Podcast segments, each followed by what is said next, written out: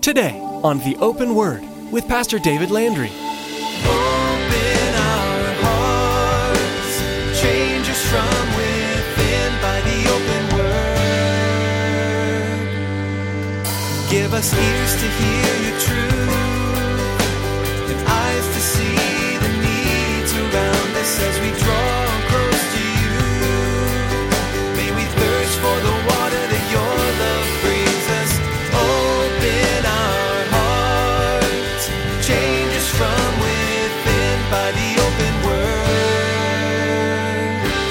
also wanted them to be able to understand that Jesus Christ, if you do sin, still, he remains as our advocate before the Father. Now that's awesome there. When you do, hey, I'm writing these things that you would not sin, but if you do, don't forget, you've got an advocate. It's not that the advocate says, whoop, you blew it. I'm not representing you anymore. No, he knows the weaknesses of our flesh. He knows where we're at. The advocate is the one that speaks for us, for our benefit. He is, in essence, our own personal defense attorney. As a believer, you will face a battle with sin until this life is over. You will begin to sin less as you grow in your faith because God is sanctifying you, but you'll never be sinless. John challenged his readers not to sin, but knowing everyone would sin, he reminded them of the hope and of the perfect advocate, Jesus. Jesus knows you'll sin, but offered himself in your place, taking the judgment you deserved. Pastor David encourages you to recognize your own sin, confess it, but not to feel condemned by it. Press into Jesus and his forgiveness. Now here's Pastor David in the book of 1 John chapter 2 as he continues his message, More Than an Advocate.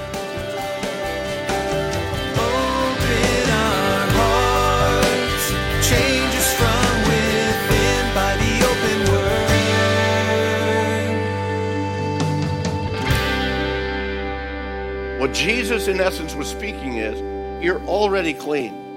I'm going to wash your feet. And on the physical sense, you can understand you've been out in the world. You might have got all cleaned up this morning, you know, uh, ready for the day, but you've been out in the world. And if you know in that Middle Eastern culture, they've got open sandals and they're walking along. And after a day of walking around in the Middle East like that, you, you've got to get your feet clean. In a spiritual sense, you and I can be clean before the Lord, but we spend a day or two out in the world. Doesn't mean that we are no longer cleansed, but there's just some areas that need to be brought before the Lord. And that's what John is trying to bring to us. I believe, give to us that understanding. Yeah, you need to confess your sin. Your sin is forgiven, but you need to confess the sin. We are cleansed, but we need to continually receive his cleansing work in our lives because ultimate sanctification is not available in this life. And that leads us to that third stage of sanctification, that of ultimate sanctification, or as some call it, prospective, what's yet to be sanctification. When at last this flesh is laid aside, when this corruptible puts on incorruption, when this mortal puts on immortality. That's when now we have reached ultimate sanctification because we're with Him. We're no longer walking this terra firma. We're no longer carrying around this tent. We've laid these things aside. We're with Him. That's when that comes about. These three stages of sanctification positional, we are, we always will be because of our faith in Jesus Christ the progressive sanctification as we continue to walk and move within this world, as the Lord continues to teach us, reveal to us His truth, and we continue to grow in the grace and the knowledge of our Lord and Savior, Jesus Christ. And then that final, that ultimate or prospective sanctification. Each one of those are laid out in the scripture. Each one of them is a true stage in life of every believer. Every one of us, as a believer, are going through those stages. We've yet to receive that third stage. But again, as we're living this life, we're working through that progressive sanctification. And as such, there will be times when we fall. That's not an encouragement to go out and look for those times. What that is, is just the reality. So that when the enemy jumps your bones, that you can say, But I'm still his child. His love for me does not fail. Solomon understood that when he wrote to us in Ecclesiastes chapter 7 verse 20. He says, "For there's not a just man on earth who does good and does not sin. Not a single one. Even James, the brother of the Lord, a, believer in the Lord Jesus Christ, he writes to us in James 3 verse 2, "We all stumble in many things." And James here is in full agreement with John writing here in verse 10 that, hey, we got to confess our sin. If we say we don't have sin, we deceive ourselves. The truth isn't in us. The Apostle Paul, he tells the church in Philippi, he says, I'm not already perfected, is what he says in chapter 3, in verse 12. And he goes on, the next verse, he says, Brethren, I don't count myself as to apprehended. So he knows he continues to press on toward that high call. He continues to grow in his life. It's for that very reason that here in First John, John warns us if we say that we've not sinned, we deceive ourselves. We make him a liar. The word is not in us. Then, as we move on into chapter 2 of First John, we have really an awesome declaration of the purpose of his writing and a promise that's ours. And personally, I don't agree with the chapter break right there. Should have broke after verse 2 with verse 3 beginning chapter 2 but they didn't ask my opinion when they did that and so you're stuck with it the way they are first of all john gives us that great purpose for writing this short letter look at verse 1 he says my little children i write these things to you so that you may not sin and if anyone sins, we have an advocate with the Father, Jesus Christ, the righteous. John is writing here with that heart of a pastor, with a lot of compassion for those that he's writing to. He says, My little children, I don't want you to sin. That's why I'm writing this. I'm not just giving you an open door to sin. You should make it your goal not to sin. But if you fail in that, if you do sin, you need to understand that there is an advocate who is continually working for us, who stands before the Father, and it's even Jesus Christ, the righteous one. You can feel his compassion coming through this as he writes to them in this effort to strengthen their walk, to encourage them in the midst of it. And again, praying that they wouldn't fail but offering them hope if they do fail.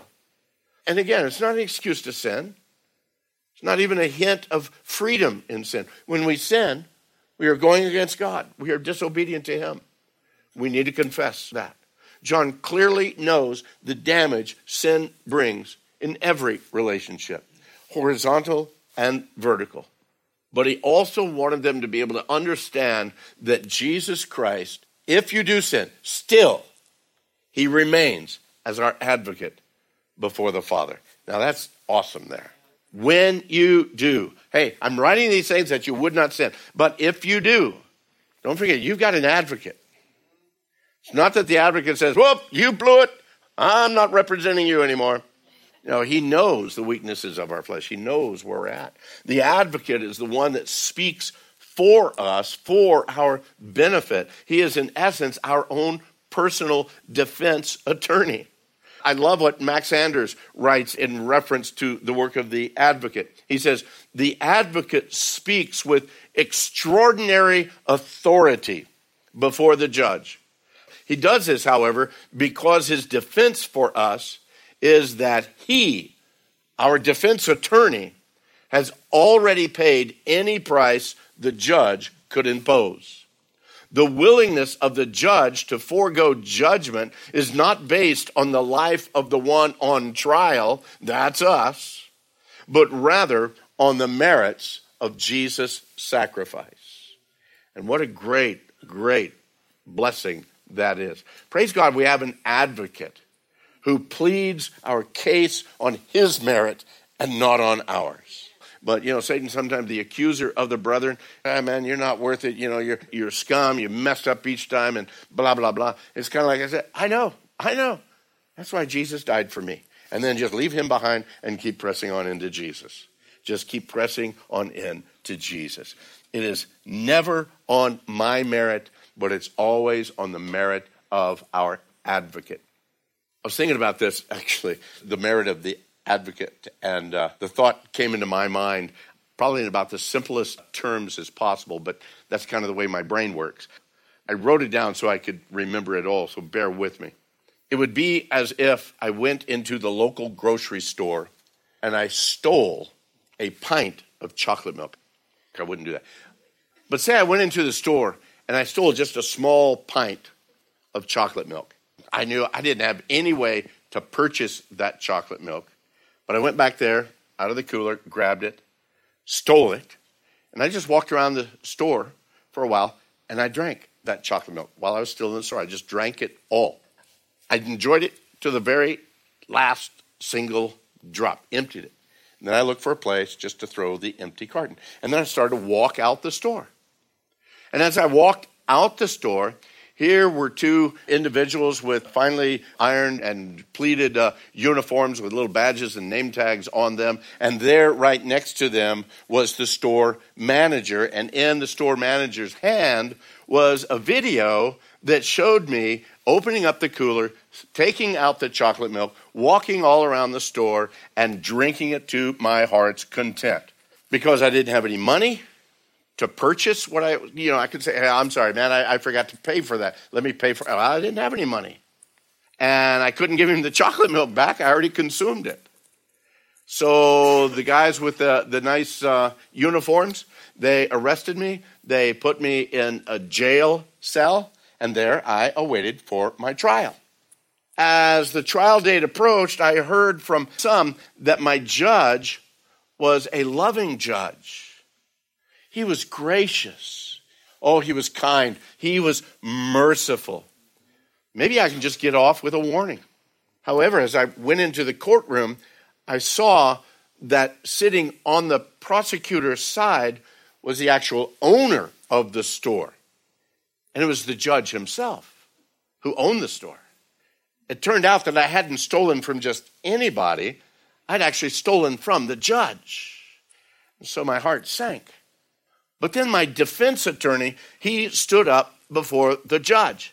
And at first, what he said made me very, very nervous. He said, Yes, Your Honor, this man stole that small bottle of chocolate milk at a value of a dollar and 98 cents. Yes, sir. He consumed it completely to his own enjoyment without ever even intending to purchase it. As a matter of fact, he was fully aware that he was unable to pay for that chocolate milk, Your Honor. He truly is completely guilty without excuse. I thought to myself, but to my surprise, even my delight, my defense attorney wasn't finished. Your Honor, he is guilty, but I would like to step up into his place.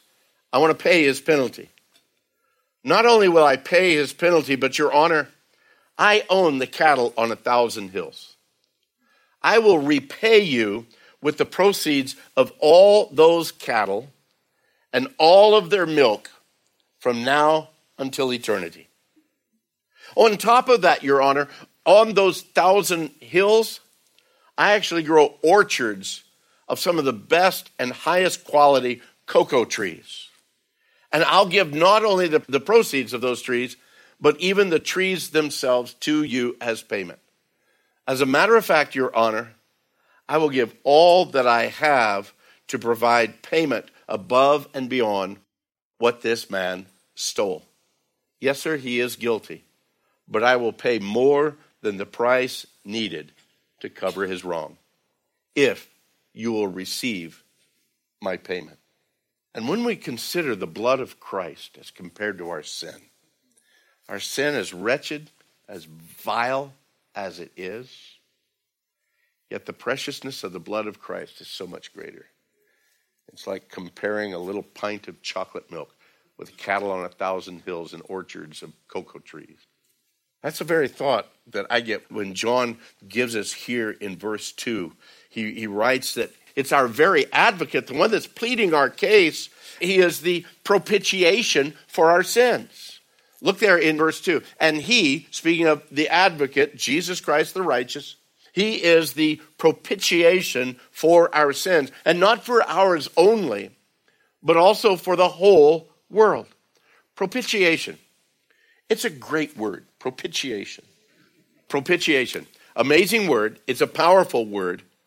Uh, within the action of propitiation, we're able to realize, we're able to fully experience both the holiness and the mercy of God at the very same time. We're able to understand and receive and have part of our life his righteousness as well as his grace. Propitiation brings together both his justice as well as his pardon.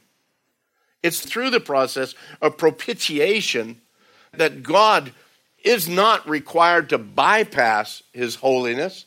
He's not required to sidestep his righteousness.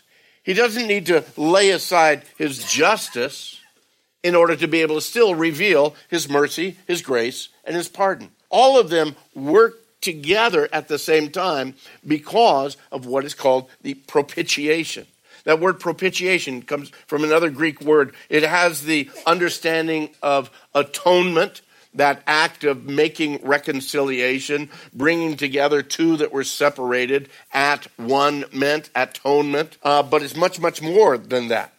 It also carries with it the understanding of expiating or making full payment on something in order to appease the one that was wronged or to correct the wrong, okay? But it's even more than that. And this is the exciting part. It carries with it actually a picture of the Old Testament Holy of Holies. There at the temple on the Day of Atonement, inside the Holy of Holies was the Ark of the Covenant. There was a cover on top of that Ark of the Covenant.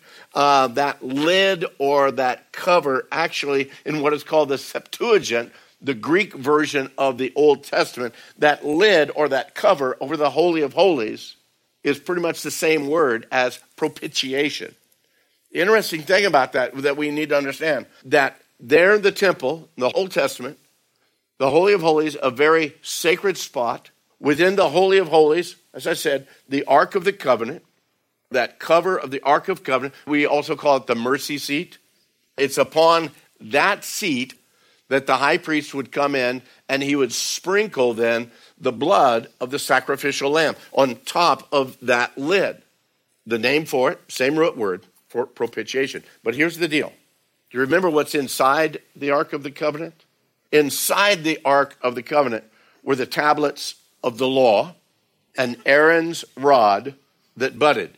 So, what we see here, the word picture that we see in all of that, is that God was giving Israel this picture that as he looked down from heaven into the Ark of the Covenant, he would see the law, the tablets, that Israel was guilty of breaking time and time and time and time again. Man, we go through the pages of the Old Testament, we say, yep, one more, oh, yep, again and again. And it just seemed like they never got it together. And so as God looked down into the Ark of the Covenant, he would see that law. And yep, absolutely, they are guilty.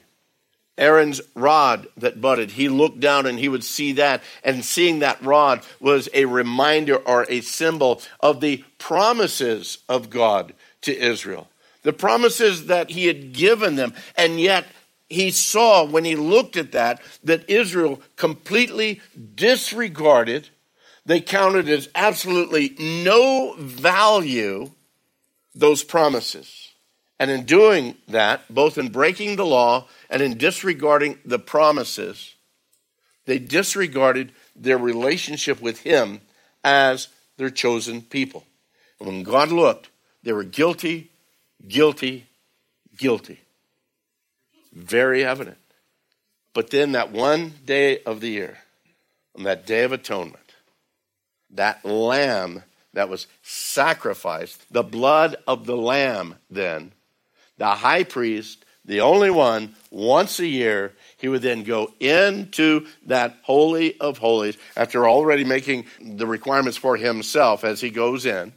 And he goes in and he takes the blood of the lamb with hyssop and begins to sprinkle on the lid of the Holy of Holies, that propitiation that's there. He sprinkled on there the blood of the lamb. So here's the picture that God is giving Israel.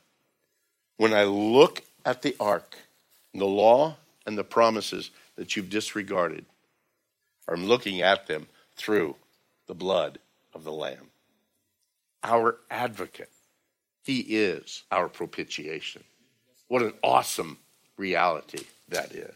That's the propitiation, all that was necessary, and even so much more. Not only to cover our sin, but actually because he was the sacrifice, he made full restitution.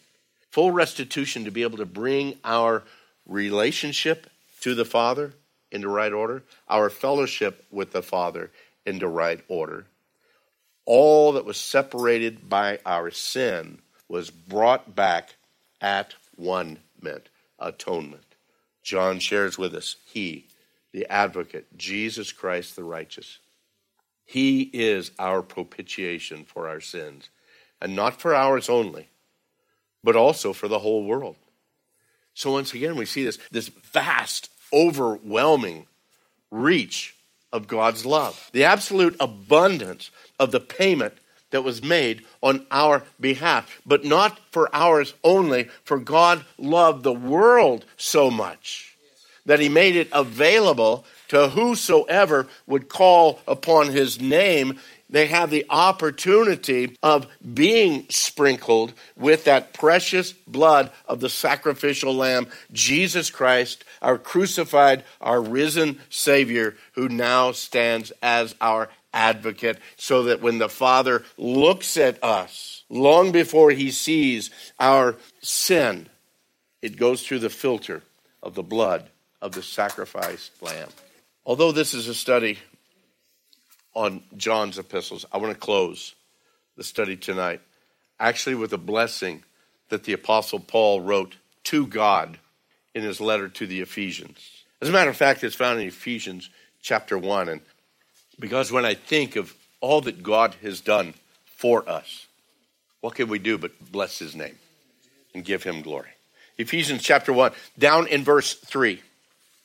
Blessed is the God and Father of our Lord Jesus Christ who did bless us in every spiritual blessing in the heavenly places in Christ. According as he did choose us in him before the foundation of the world, for our being holy and unblemished before him in love, having foreordained us to the adoption of sons through Jesus Christ to himself, according to the good pleasure of his will, to the praise of the glory of his grace, in which he did make us acceptable in the beloved, in whom we have redemption through his blood, the remission of the trespasses according to the riches of his grace, in which he did abound toward us in all wisdom and prudence, having made known to us the secret of his will according to his good pleasure that he purposed in himself. It's all about God, and we are blessed to be a part of it.